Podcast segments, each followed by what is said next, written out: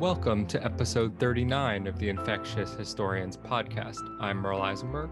And I'm Lee Mordecai.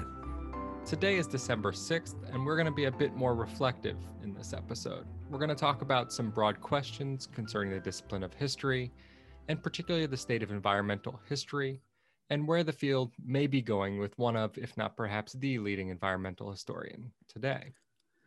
For the non historians of the audience, I'll provide some context here. So, disease history is at least sometimes considered as part of environmental history. And this is actually how I came to the field. So, I started off in environmental history and moved or focused, I guess, to disease history. And in the recent few years, maybe a decade or so, both pre modern environmental history and pre modern disease history have rapidly expanded with lots of interesting research coming out very quickly, at least by historian standards.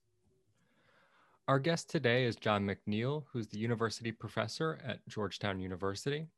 He's a historian of environmental history, world and global history, and the Anthropocene, the period in which humankind has been significantly affecting the Earth's geology and ecosystems. John is also the immediate past president of the American Historical Association, which is the umbrella history association for all historians in the United States. John has published seven books and over 150 articles, many of which have shaped the field of environmental history. I'll just mention the three most recent books as examples of the areas in which he feels comfortable working. So one is Mosquito Empires, Ecology and War in the Greater Caribbean, 1650 till 1914. This was published in 2010 and offers really a great way to blend disease ecology, disease, and politics. Then we have the Great Acceleration, an environmental history of the Anthropocene since 1945 from 2016. And most recently, the two volume work, The Webs of Humankind, The World History, that this was published actually a couple of months ago in September 2020. So, hi, John. Hi, Lee. Hi, Merle. Thanks for the invitation today. Yeah, thanks so much for coming on, John as Lee just noted, we thought it'd be great to sit down and talk to John about some of the questions we actually talked to Susan Jones in the last part of the interview last week. So, bigger questions about the development of environmental history in the past, and maybe some thoughts on the future, which John has actually written about earlier this year. And then also some of the theoretical, and as Lee loves the word, meta questions that we often discuss in our wrap up segments at the end of various episodes. Right. I think that's a good point, Merle. And we've touched upon a lot of the ideas we're going to talk about today in various segments in the past. And we thought it would be useful to bring John into the conversation to provide his perspective on questions such as how the discipline of history and the field of environmental history has been developing, the place of collaborative projects within the field and discipline, and maybe of most interest on a podcast, how academic historians should engage with broader audiences. This last topic is actually one of the reasons why we started this podcast, which we felt well positioned to do because of our past experience. And maybe that will also come up in the conversation. But before we begin, let's catch up with each other and John with what's happening where we're at. So, Merle, do you want to start off? Yeah, so I think things have been fairly the same as we caught up last week it's getting colder. So this morning when I was out with my kids, it was about 40 Fahrenheit, so about five Celsius for you, Lee. And the only issue with that is my son uh, does not like anything on his arms. And so he pushes up his sleeves no matter what the temperature is. So by the end of like, you know, an hour walk, his arms are just like incredibly chapped and raw and red. So that's not ideal. And then of course he hates lotion. So, you know, God forbid uh, he put that on. So that's kind of the one thing that's happening. The other thing is, as you may have noticed, Lee, I know we talk all the time, is I've only grown a beard very briefly this winter. And that's because the mask that I now wore when I'm walking everywhere actually keeps me quite warm. So I don't feel like I need a beard as much. And I did grow a mustache temporarily, shaving down the beard. Wait, so you wear a beard because you want to keep your face warm? Yeah, I think that's part of the reason. And usually, sometime in November, December, I get tired of shaving every day. And so I turn it into a beard, which is easier to keep trim if I just do one part. Oh, very nice. Very nice. I think you missed the stage, Lee, where I had for one day I had mutton chops. My wife was appalled. And then I also shaved it from there into I don't know the technical name, but the I think of it as like that little French mustache where it's just like just above the upper lip. That was pretty appalling too. so she made me get rid of that pretty quickly. Well, yeah, I actually have not seen you in either of those forums, and if I would have, I would have probably screenshotted this and uploaded it somewhere. So thanks, Lee. Probably, yeah. so, what about you, Lee? Are you having a, elections soon? What's happening? I mean, this is your government's collapsing again. Yeah, I mean, it, it seems like we're heading towards election. We kind of passed through one important stage. It's still not 100% certain, but that's definitely where we're heading to. But actually, and a more interesting thing, at least in, in my very local perspective, for this past week was that my daughter's daycare teacher was found to be positive with COVID. And this is after her husband was positive with COVID. So they, they shut down the entire daycare and all the children are now home with their parents for a couple of weeks just to make sure every, everyone is okay. And my daughter was tested a few days ago and she was found to be negative. So that's fortunate. Uh, my wife and I have not been tested yet, but we are supposed to be tested very soon as in maybe even during this interview. So if the interview ends in the middle, that's why. yeah, maybe. I mean, hopefully it won't happen, but yes. And John, are you in DC? What's happening there? Yeah, well, uh, geographically, I'm not all that far from you, Merle. I learn that my life is a good deal less exciting than either uh, of yours, partly because my kids are grown Although once upon a time, one of my sons refused to wear uh, long sleeves or long trousers throughout the winter. It was one of those winters when we had a couple of feet of snow. He was undeterred. And um, all facial hair has been ruled out since the day I got married. My life is on a comparatively even keel compared to yours. DC, however, is as always in ructions of uh, political nature. I don't need to fill you in on those, uh, nor on the progress of the pandemic, which is the other major preoccupation here in DC. How have you guys been dealing with a pandemic in Georgetown? Have you been teaching all online? Uh, almost all online. Uh, in my own case, I also have this semester been meeting one student in a tutorial one on one outdoors uh, we walk around the campus. It's almost like uh, Aristotle and the peripatetic school in Athens. Uh, and we do that because of a requirement for his uh, F1 visa. a certain proportion of his instruction has to be uh, in person. So it is in person. But other than that, all my teaching has been online, and almost all of my colleagues are in the same position and most of us will be in the spring semester again. Georgetown is one of the lucky campuses. We've not had a, a gigantic uh, outbreaks as some of the big uh, Midwestern state universities have had. If I remember correctly, at the moment, between 100 and 200 members of the Georgetown community, students, staff, faculty uh, have tested positive this semester. Are all the students back on campus or are they not far there? from it far from it we had if i remember correctly approximately 500 students on campus normally we have about 6000 undergrads most of whom are on campus uh, in the spring semester we're going to double that and have a thousand students on campus might be pushing the envelope a little bit i hope nothing bad happens and various difficult decisions have had to be made about who gets invited to campus and who doesn't. And naturally, there are opportunities for second guessing these decisions. And what about grad students? Grad student uh, instruction is entirely online, and we don't have grad student housing on campus. So the grad students uh, find their own housing arrangements. A lot of them live uh, around the DC area. And um, most of the ones that I'm in touch with are in the DC area, although a couple have uh, taken the opportunity to stay with family somewhere or be further afield for another reason. But I would guess about 80% of them are in DC as usual, but holed up in apartments instead of coming to campus. Yeah, it seems pretty similar across the board. Yep. So so let's begin with an interview. And maybe a good place to begin would ask you, John, to sketch briefly the field of environmental history. So, what would be some of the major topics that environmental history, broadly speaking, covers? Yeah, so I sketch this all the time because um, when I introduce myself to total strangers and say I'm a historian, and they ask me what kind of historian, and uh, unless I want a brief conversation, I answer truthfully and say I'm an environmental historian, and usually they say, What's that?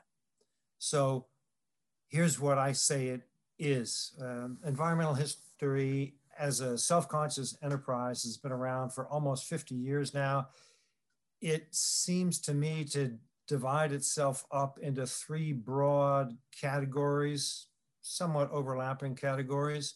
One of these would be a sort of biogeophysical environmental history that might be about forests or frogs or soil or, for that matter, uh, the plague bacillus, but about things that are part of the environment and the human relationship uh, with those things. So that would be category number one. Category number two would be one that intersects with cultural and intellectual history. That is, what people have thought and usually written about the natural world and the human relationship to it. And then the third category would be in the political realm. Uh, what kinds of policies, laws, administrative efforts have societies undertaken to try to regulate the relationship between the natural world and society? So, three main categories, they all overlap to some extent. And maybe over the last, say, 25, 30 years, have you seen one of those three become of more interest, other things fade in and out? How have you seen that say change over time as historians always like to talk about so i would guess that if you made a study of this which i have not done that the cultural and intellectual variety of environmental history has waxed grown in popularity more than the other two to which I refer.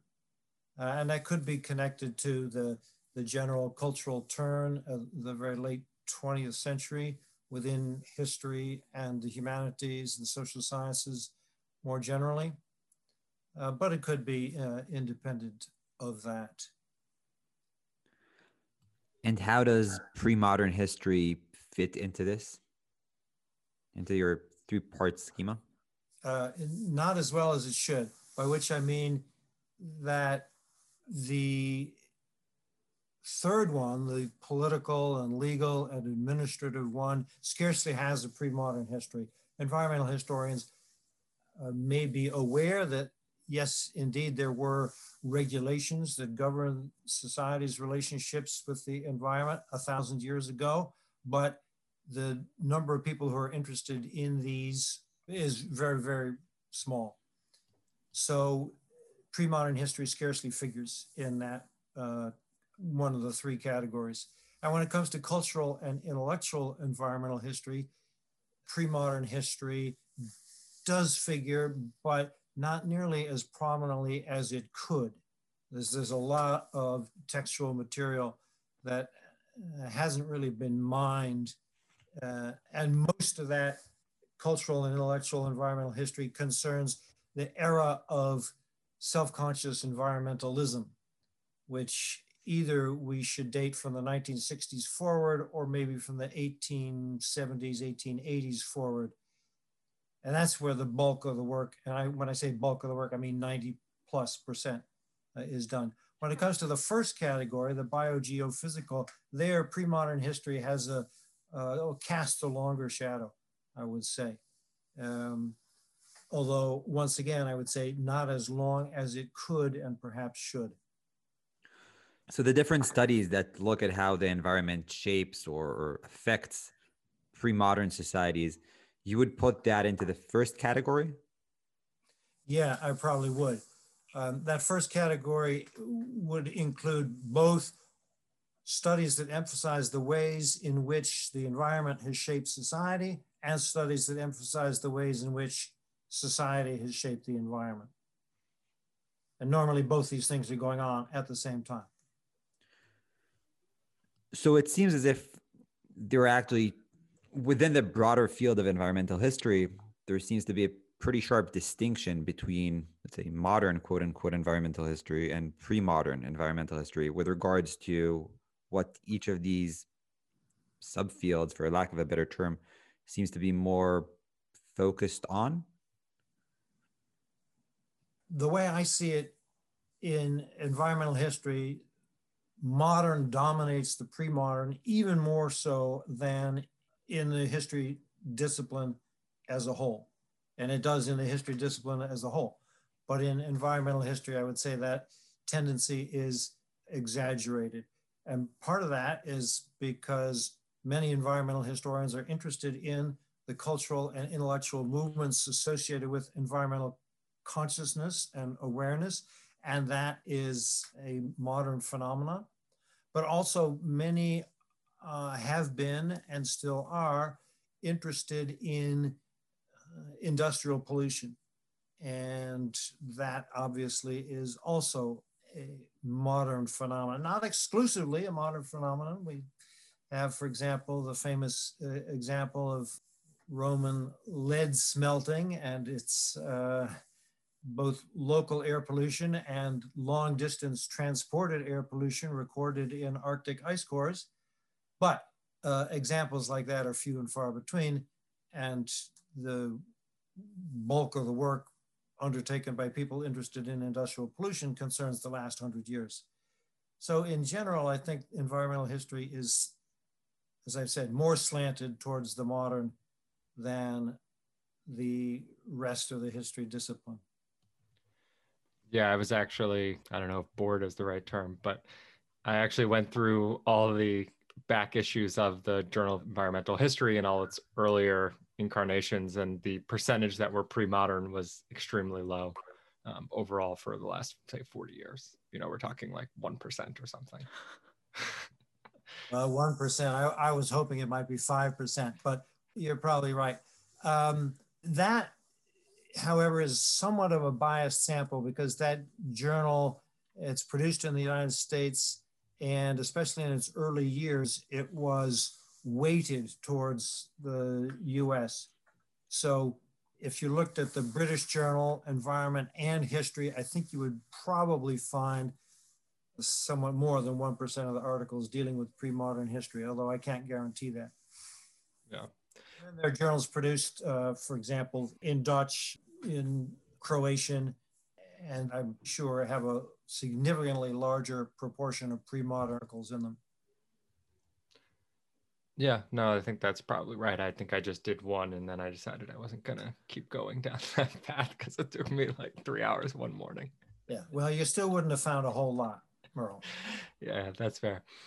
So, to ask maybe if you would prognosticate on where you think the field is going moving forward, how do you see it developing, you know, in the next 10 years would be the last question in this arc, I guess we could say. So the first thing I got to say is that my crystal ball is at least as occluded as anybody else's. And every time I predict the future, I am proven wrong. So here's what I think anyway. Uh, firstly, as I wrote in um, the American Historical Review in January about the history discipline as a whole, I think that what I said there goes for environmental history uh, even more so, which is that the turn towards uh, non-textual sources is uh, going to intensify in the foreseeable future. And I think this is more true of environmental history because so far it has been more true of environmental history than it has been of history as a whole. And it is, so to speak, natural for environmental historians to avail themselves of the kind of evidence about the past that they might find in pollen cores, ice cores, paleogenomic work, uh, and so on and so forth. So I think that's one trend that's going to intensify for environmental historians. A second one that I would expect to intensify is a turn towards climate history. I say this partly because we already see it going on, and partly because the salience of climate concerns in the next 10, 30 years is only going to increase. And when concerns in society as a whole increase, they tend to be reflected in the work of historians and other scholars. So those are the two main tendencies I would expect to see. Could you maybe expand very briefly on what climate history is for our audience members who are maybe not familiar with that term? Yeah. So climate history for me means the study of the ways in which climate shifts and shocks have affected societies and the way that societies have responded to those shifts and shocks. It's a little bit different than from what's sometimes called uh, historical climatology, which is trying to reconstruct the climates of the past. And uh, these are allied efforts. And some people do both at once. And maybe there shouldn't be much of a distinction drawn between them. But for me, climate history is about what climate means for humans and how humans deal with what climate means for them. So, a lot of the questions that you've been mentioning or directions that this field discipline might turn to are pretty complex. And it seems to me that one of the potential trends that we might also see is it, a move towards more collaboration, both within the discipline, so with other historians, and also outside the discipline with scientists, let's say. What would be your take on this? So I see a strong tension here. I'll begin with the logic of collaboration, which, as you say, is pretty strong because if you're an environmental historian and you want to make use of paleogenomic data, but you don't have a PhD in genetics, you need help. I have found myself in this position. And the same is true, really, if you want to make proper use of palynology, that is the, the science of fossil pollen. It's a little easier to handle than paleogenomics, but it still has its pitfalls. And the ordinary historian needs help. So there's a lot of logic for collaboration, particularly with natural scientists. But on the other side of the ledger is the powerful traditional institutional expectations upon historians, at least in the academy. And I speak particularly about the academy in the US. I think these expectations take a different form in other parts of the world, and they may not be as restrictive in other parts of the world as they have been, and I predict will remain for a while at least in the US. So, what I'm alluding to here is the expectation that if you're going to make an academic career as a historian, you have a body of work with your own name on it and nobody else's name. So, co authorship is not part of the cultural and institutional tradition. I've done a fair bit of co authorship. It's got its advantages and its disadvantages. But when it comes to hiring tenure, promotion, and also uh, beyond that, I, I would say recognition within the profession, there is a powerful tradition of individual authorship and individual work. And that is not going to disappear overnight, whatever the logic for collaboration might be. So, what might be a way to balance those two things, you think? I mean, is one way to kind of what Lee and I have, where we each have our own projects that we do on our own, and then we also have our own projects that we do together. Is that one way that might be more acceptable as a midpoint to try to work between those two poles? Or are there other ways that might shift this aside from you know, radical ideas like abolishing everything that exists and overturning all institutional norms, which I don't think are about to happen anytime soon. Uh, I don't think that's about to happen anytime soon either. Yeah, so there are probably at least two possible compromises. One is the one that you outlined, whereby Merle and Lee, you both co author some things, but you also author a lot of stuff by yourselves and establish that uh, body of work with your name on it that academic success almost requires. The other uh, possible compromise I can see is a stage of career compromise, whereby early on one establishes that body of work with one's own name on it in order to pass the hurdles that one needs to pass to maintain a successful academic career.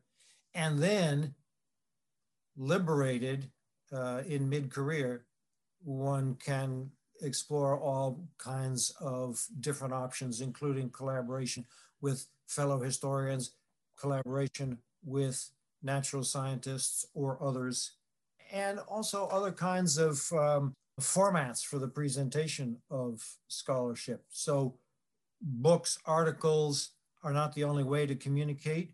Here we are working on a podcast, and the two of you put a lot of effort into your podcast. That too is a form of scholarship. It's probably not recognized as such in many quarters. And if you were to make documentaries or curate websites, this also might be scholarship, but not recognized as scholarship in some quarters. Um, these things are more securely explored at uh, a later stage in an academic career than at the outset of an academic career. Do you know how the parallel process happened in the sciences? So, when did the sciences start transitioning from a single author model to a co authorship model? Why did it happen and how long did it take? I don't know the answer for sure, but my suspicion is that the big push came in the two decades after the Second World War. And the reason for that would be the so called rise of big science. It became more expensive, more complex, in some cases, more interdisciplinary, more project based. And in that set of circumstances in the 1940s, 50s, and 60s, formal collaboration and formal co authorship uh, gradually, within 20, 30 years, uh, became the norm in most precincts of science. I speak now of the United States. I'm not sure uh, whether the same would be true in Japan, in Russia, in Europe, uh, in India. I really don't know at all. Okay, so to bring the discussion maybe a bit backwards to your definition of environmental history and maybe history more broadly. So, what would you see as the limits to history as a discipline? Are there periods or sources or questions that are outside the boundaries, or maybe big history double quote so so the view from the big bang until today can that still be part of history of history i guess with a capital b and a capital h. Big history. I have read the big historians and i find what they say interesting. Uh, for me it counts as history if human beings are involved. And so most of the history of the universe is not history for me, and most of the history of life on Earth is not history for me. I concede that things that happened 14 billion years ago in the universe affect human beings today. Our bodies wouldn't be what they are. And I accept that things that happened in the history of life on Earth 500 million years ago affect human history, but I still don't think they are part of human history, or part of history, unless there are humans involved. I think history is approximately 300,000 years old since the emergence of Homo sapiens sapiens on this earth, and it extends so far only to the earth and to a few extraterrestrial expeditions of the last 60 years. So you kind of hinted at something I'm curious about, and I asked Susan, our guest, last week about this, and I reflected upon it afterwards. But how does agency work in our narratives? Or how would you position agency in our narrative? So, should, you know, at a basic level, non human actors, such as animals or rats or bacteria, have agency to start with? And then I'll follow up from there, maybe. Obviously, it all depends on what we mean by agency. But as far as I'm concerned, rats, rocks, uh, climate can bend the arc of history just as much as the Emperor Justinian or Winston Churchill or the proletariat or uh, ExxonMobil. So, yeah, for me, my definition of agency is having an impact that doesn't have to be conscious. So, rats, rocks, climate do have historical agency as far as I'm concerned. And it's fine to write narratives that recognize that. That said, a great deal depends on one's subject matter. If one's writing intellectual history, then rats and rocks don't have much agency. And really only people might properly be understood as having agency. But if one is writing environmental history about the way that societies interact with the natural world, or if one is writing disease history, the history of medicine, well, yeah, then non human actors probably do have and should be recognized as having agency. So, within this discussion, how do you avoid environmental determinism when treating all these non human actors? And if they do have agency, how do you mitigate that agency with human agency? Or how do, how do you combine the two? I don't think it's all that difficult.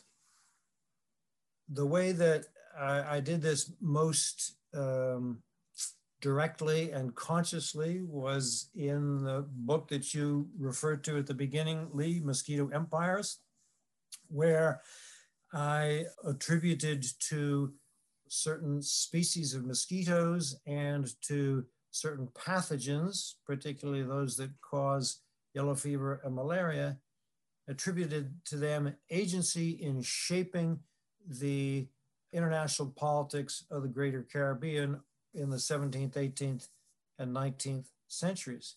But the way that these mosquitoes and pathogens affected human affairs was at the same time shaped by human structures and even human decisions.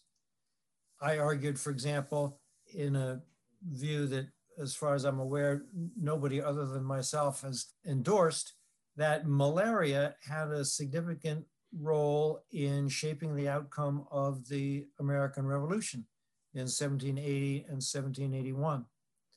But in order for malaria to have that impact, certain decisions had to be made. The British uh, High Command, if we can use that term, in the American Revolution, had to decide to move the bulk of its land forces to South Carolina and to try to wage the war uh, in the Carolinas, the so called Southern strategy, totally different from Richard Nixon's Southern strategy. And had the British not done that, then mosquitoes and malaria would not have had the opportunity to have any impact on the American Revolution.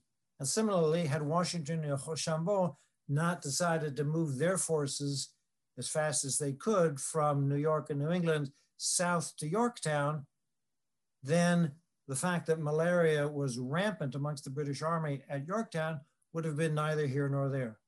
So there is a co evolution between the non human actors and the human actors in shaping the outcomes that we call history. I don't see that as environmentally determinist. I don't see it as human determinist.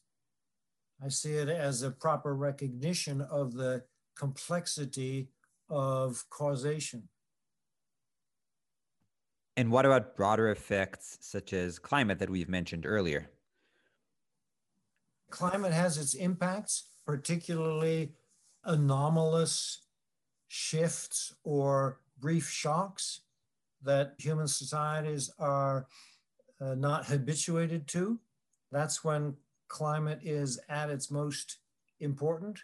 But at the same time, human societies, when confronted with a shock, whether it's a hurricane or a particularly cold winter or a cold three or four years in a row or drought, human societies always have their responses, which may be more or less effective, uh, more or less catastrophic.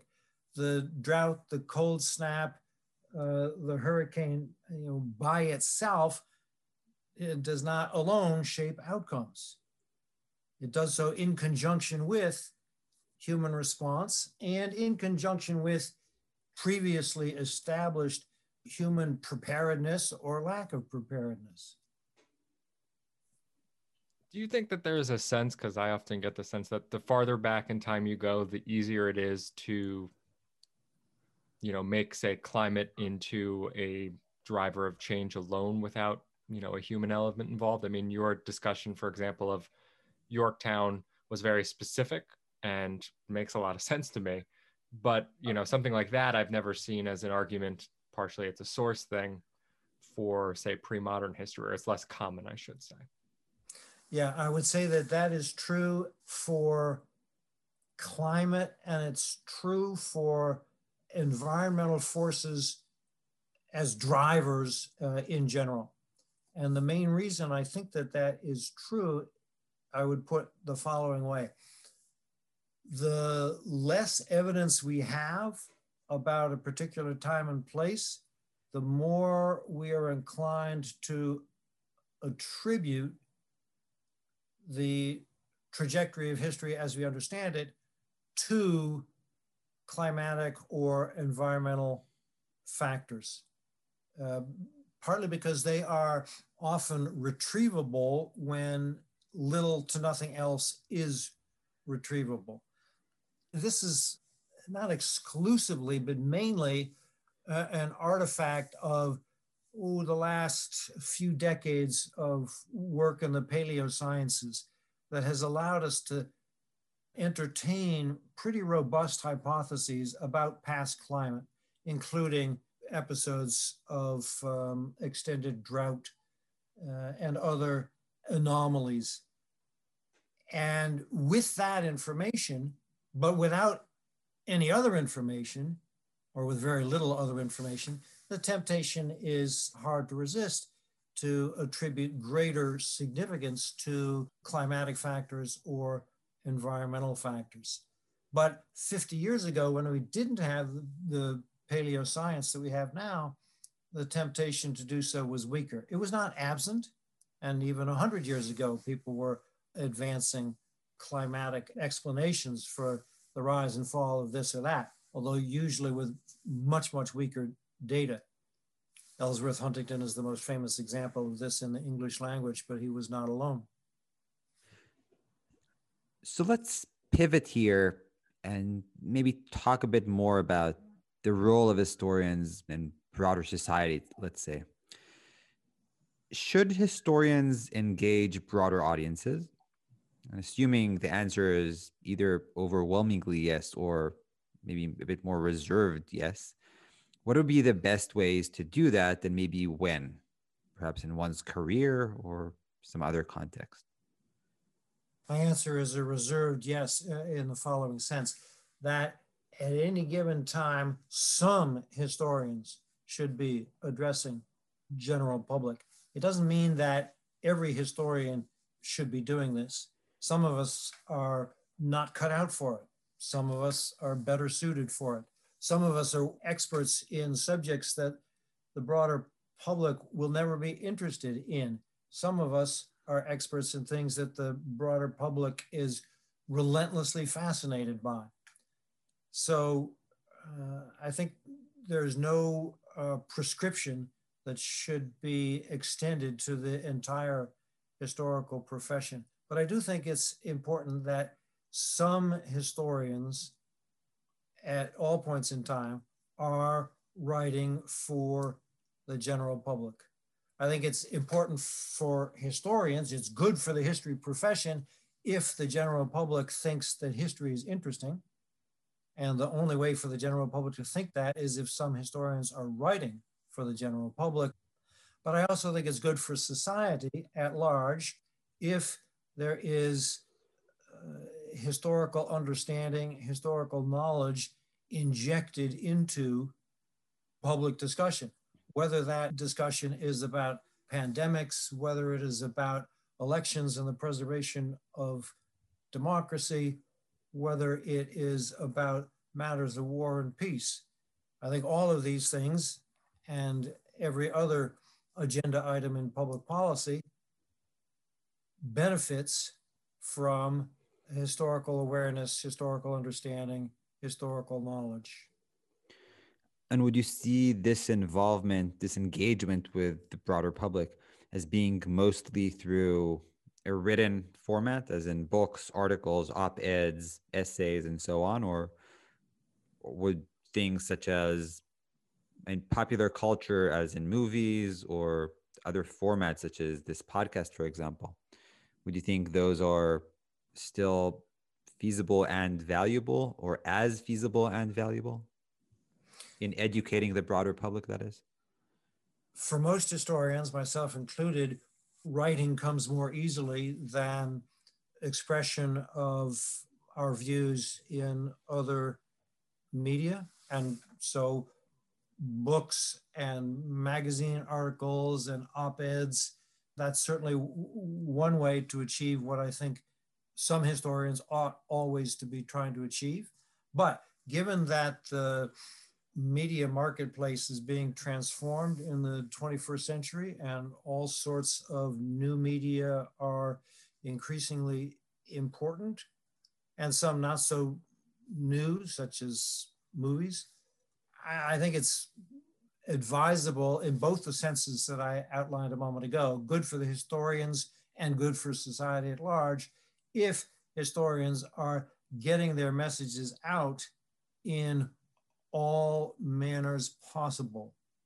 Now, I wrote a piece when I was president of the American Historical Association about the movies and uh, how frustrated I am at uh, movies that go to great uh, lengths to get the costumes right and the cars right and the guns right from a certain period in the past, but are horribly irresponsible uh, in some other respects. And of course, movies are entertainment, they're not works of history. But still, I would like to see, among many other things, that the movie industry could uh, consult more carefully with historians and not get things needlessly wrong. I understand the principle of aiming for the dramatic and the compelling and make a movie uh, a good movie. But when that doesn't require butchering the historical record, then there's no need to butcher the historical record. And yet movies do this all the time. So this actually leads into another question I had on this, which is okay, so, so let's actually stay with the written format which is one of our us as historians one of our strengths. I would argue that let's say in the past few decades at least there has been increasing or increased increasing competition from non-historians in this field let's say. And maybe the best example that comes to my mind is jared diamond who writes about history or about historical topics. It is not a historian he is influential and he has shaped many historians and a fair amount of the general public. how would you understand this and what would be some of the ways that historians could make their point, so to speak? I'm not absolutely sure that it is only in the last couple of decades that non-historians have competed successfully with historians to present the past to broader audiences. I don't know for sure. But I would say, first of all, I have no particular objection to this. Sometimes insights come from people who are not trained to think in the established furrows. I think this happens, by the way, all the time within the historical profession. People who are, you know, let's say outsiders to Middle East history might have a greater probability of seeing things in a different way than people who are well versed and thoroughly trained in it. And obviously, this would go for not just Middle East history, but every kind of history. And so, more broadly, outside the historical profession, I think non historians can sometimes uh, do us a big favor uh, with their interventions. At the same time, uh, you know, frequently they get some things wrong, and specialists, including myself, complain. And I've complained about Jared Diamond, but I've also learned from Jared Diamond.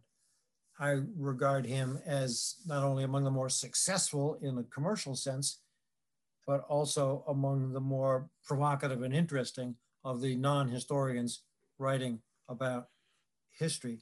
And I'll say one more thing about this. I think that one of the arenas in which the non historians are uh, particularly active is big picture history, because historians as a tribe are often a bit shy about big picture history.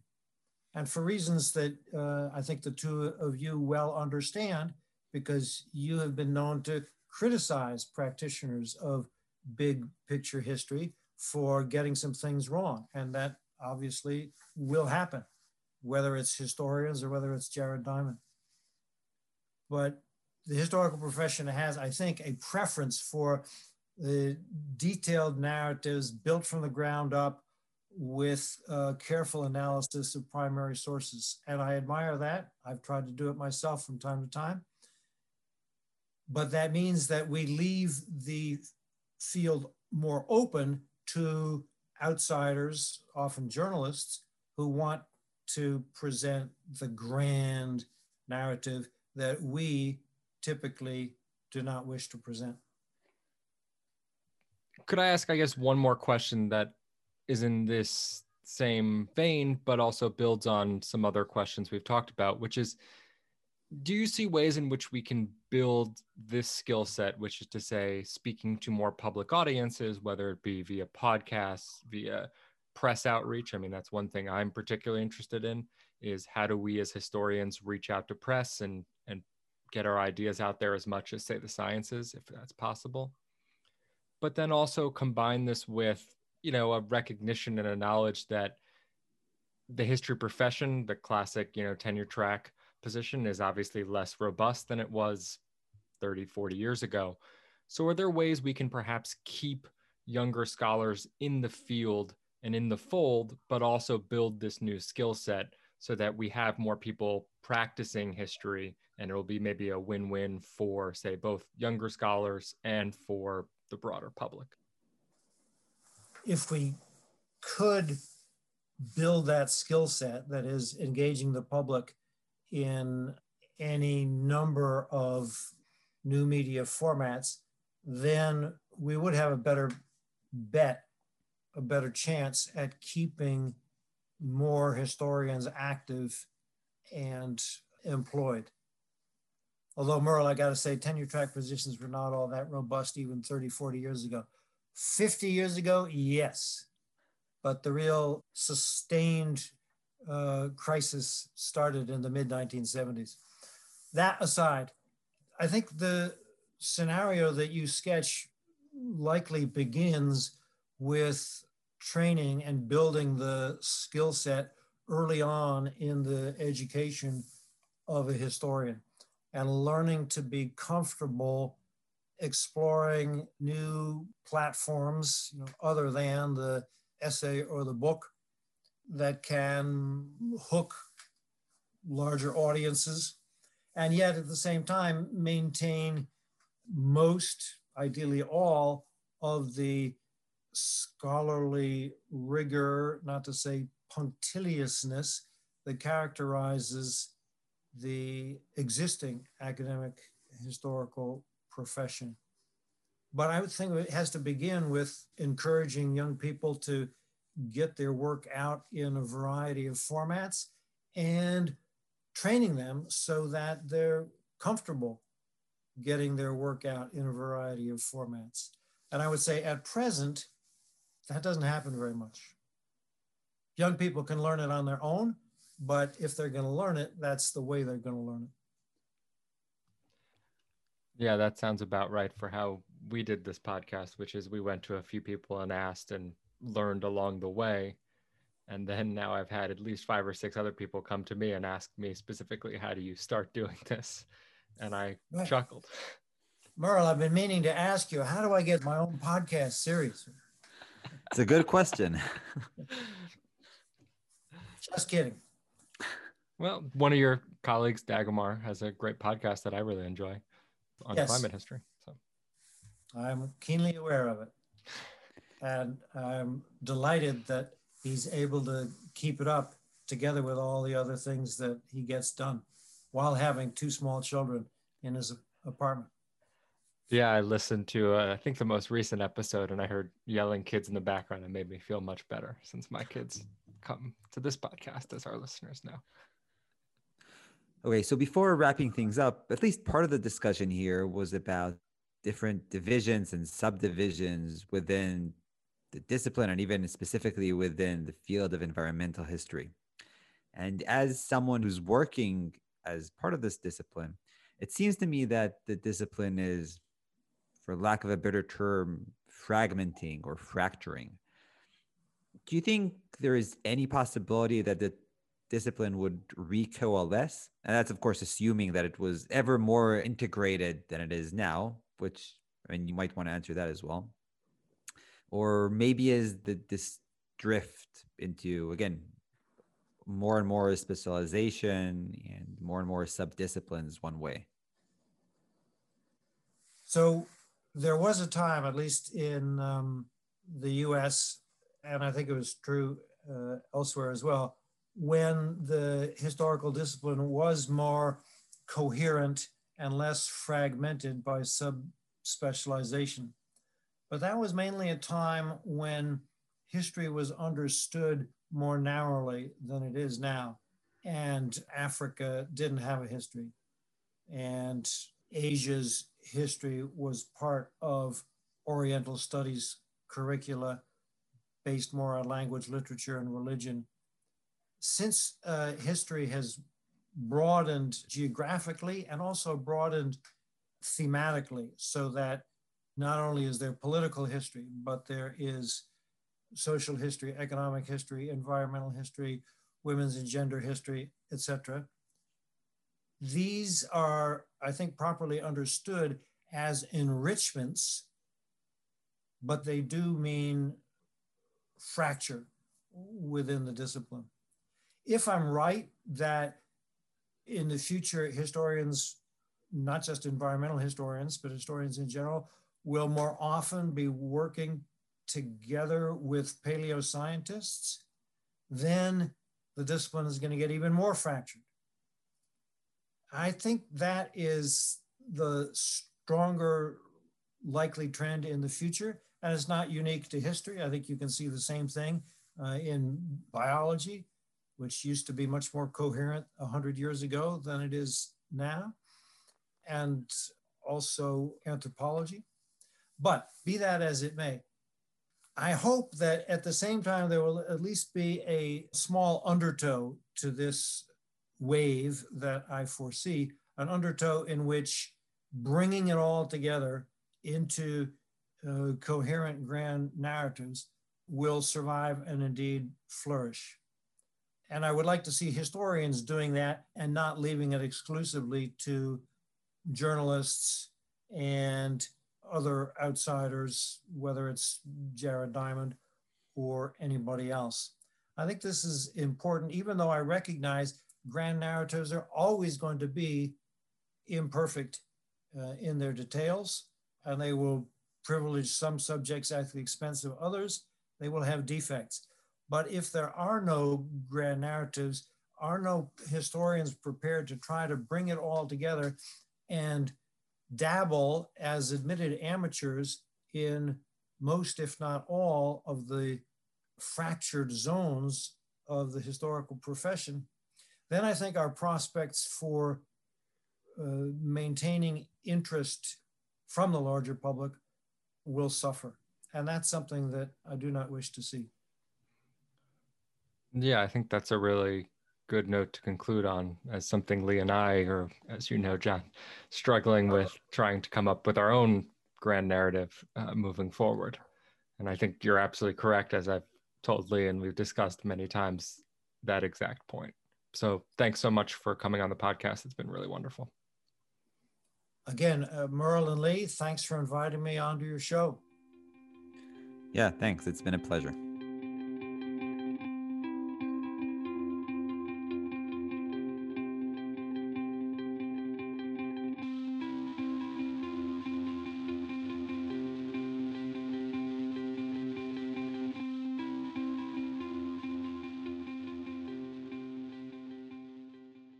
So I thought that was a really useful and wonderful episode, Lee, to really bring out some of the meta questions that we've talked about throughout most of these episodes, especially in these reflective segments. I think one of the things we've mentioned, I've mentioned a few times in the past, is that we actually would want to or maybe need to kind of step back for a moment and kind of rethink, reflect on where we are, maybe as a discipline, as a field, as a podcast. So today was maybe an, an overview or reflection of where the field of environmental history is, broadly speaking. And I thought that was very useful for me to at least frame the question in maybe some different ways than I've been used to doing myself. Yeah, I think one thing that's interesting certainly is you and I come at this as environmental historians, right? Rather than historians of medicine or historians of science, which are to some extent even less common, I would say, in the pre 1000 period for certain than environmental historians are. In a sense, we're both outsiders to the field neither of us has been trained as an environmental historian. And we actually kind of moved into or were pushed into or were drawn into this field at the end of our graduate studies? Well, actually, Lee, I have a leg up on you because I took an environmental history class with a certain Tim Newfield, who's now a colleague of John's at Georgetown. And so I actually have some type of formal environmental history training.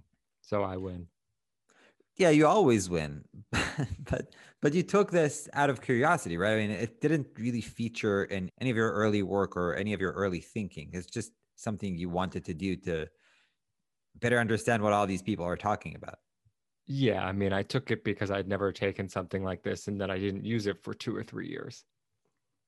Yeah, I'll actually I remember an anecdote from that. So one time when when you came out of that class, and I think you emailed me or something and told me it whatever context. And you tell you told me, oh, you know, all the evidence we have, all the, the DNA evidence we have for the Justinianic plague are these two graves somewhere in Germany. And you were very excited about that, even early on.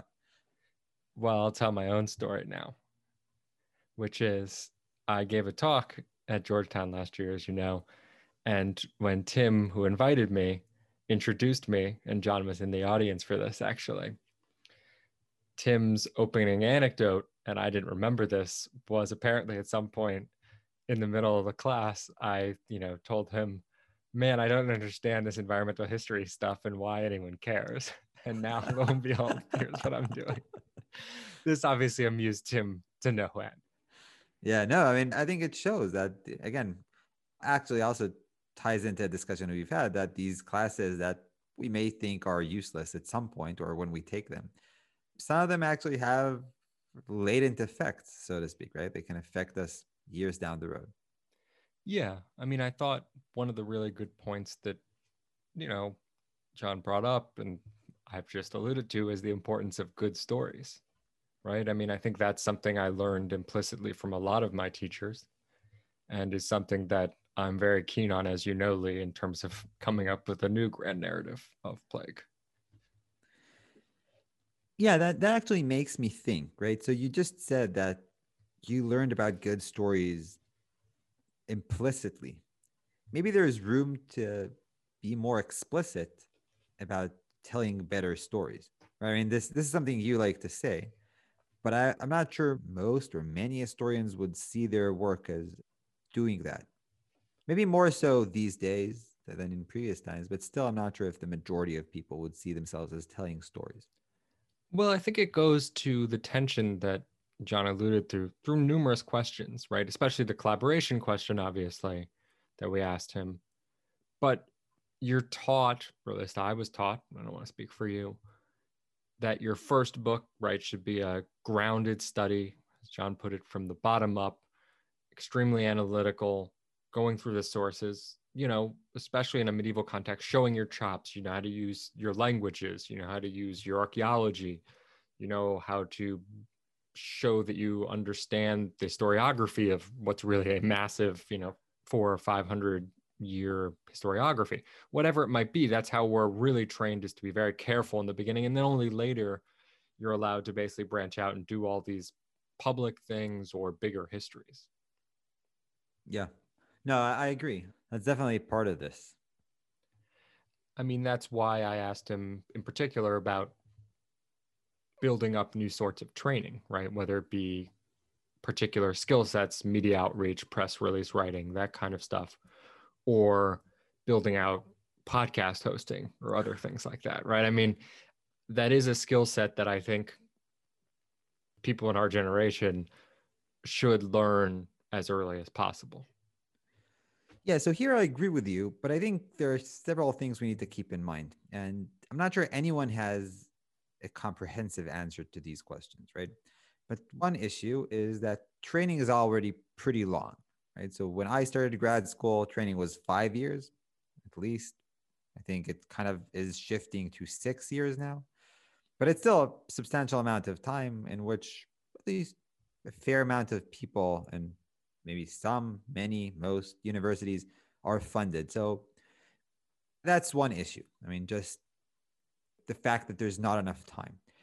Now, the second issue is that the people who are teaching us, so the generations above us, usually don't have these skills themselves, right? So we've had some people who do have podcasts. There aren't many of them, and they, at least in my impression, they tend to skew younger than older. Yeah, I don't disagree with you on either one of those points, but I do think there are mechanisms of addressing it, right? Whether it be at a university level, and I know this is something that Princeton's built up recently is podcasting to try to get grad students into that if that's something of interest. So that's one level. You could bring in outside people like us, right? I wouldn't mind being paid to come in and tell people how to do podcasts. I'm sure you'd be really upset about that, Lee. And then you could do a third level, which would be these associations, right? So John was president of the American Historical Association, so they could take this up as one of their things is do media trainings in various ways. Yeah, but in what way would that be, right? So, I mean, the history profession in the United States is actually decentralized, right? There's no real central decision making. There might be a central voice that could recommend or suggest ways forward. But at the end of the day, the decisions are being made by departments and really universities across the nation. Yeah, I don't disagree with that. I was just trying to offer some off the cuff possibilities, and all of these things would have to be explored. So, none of these issues are new. I read the presidential address in 1981 by Bernard Bailyn, who's this great early American historian who you may or may not know, Lee. He just passed away earlier this year. And his complaint is that the field of history is fracturing and no one really knows what's happening in all these subfields anymore. No, that's fair. And that, that's really how I feel. I mean, I feel that within the discipline, I have less and less in common with other historians and actually have more in common with non-historians who work on maybe similar timeframes or topics. Maybe to bring things back to the previous point you had about ways to, to overcome the training issue is maybe twofold, right? So one might be that career services would actually be the way forward as opposed to departments. And another is that, and this is really a call to all historians in training, I'd say. I mean, that historians in training should be more proactive and, and just look for opportunities themselves and try to find those opportunities and not expect anyone to spoon feed them you because it's not going to happen. Yeah, I think that's another possible avenue, whether it be career services. And I think that's the right attitude to have. The question is, will any of this happen or will this just be us speculating on our own podcast? But that's for a different day. That's fair. That's fair. So, as we conclude this episode, Lee, do you know what starts at the end of this week? It's a major holiday. yeah, yeah, actually, it is. It is Hanukkah. So Hanukkah is right around the corner. So, can I ask you one small question first, and then we can transition to a bigger one? What kind of menorah do you have? So, we have a fairly common menorah, I'd say. I mean, not anything special. Broadly speaking, based on my experiences in both the United States and Israel, the type of menorah you have matters a bit more in the United States than here in Israel. I mean, you would make menorahs at school, for example, and then just like bring that home and light it, and that should be fine. So that's one thing. And another thing is that there are more public lightings of menorahs here. I mean, both in workplaces, obviously the university, but also across the city here in Jerusalem. That's more or less it here. I would also say that, I mean, you mentioned that Hanukkah is a major holiday if you want to measure major holidays based on days off in university, so for example, on Passover, we get two weeks off, and some of the other holidays we also get off. The high holidays are out of the year. I mean, the year starts late because of the high holiday. So you actually you have that entire period off. Hanukkah is like an eight day holiday, and you get one day off. So it's not it's not a major holiday here. Just saying If you couldn't tell, Leo, I was being highly sarcastic when I made that remark. okay, whatever. What about you? I mean, what menorah do you have? Do you still have the dinosaur candlesticks? Yeah, so we actually have, I think, at least three, if not four menorahs. Oh. I think in my house growing up, we had like seven or eight so that everyone could light a lot of candles. It was very competitive. So how would you compete? And who has the nicest menorah? Who's who lights fastest? who like whose candles last longest? I mean, how do you compete with no, menorah lighting? Everyone would get at least two menorahs if I remember correctly.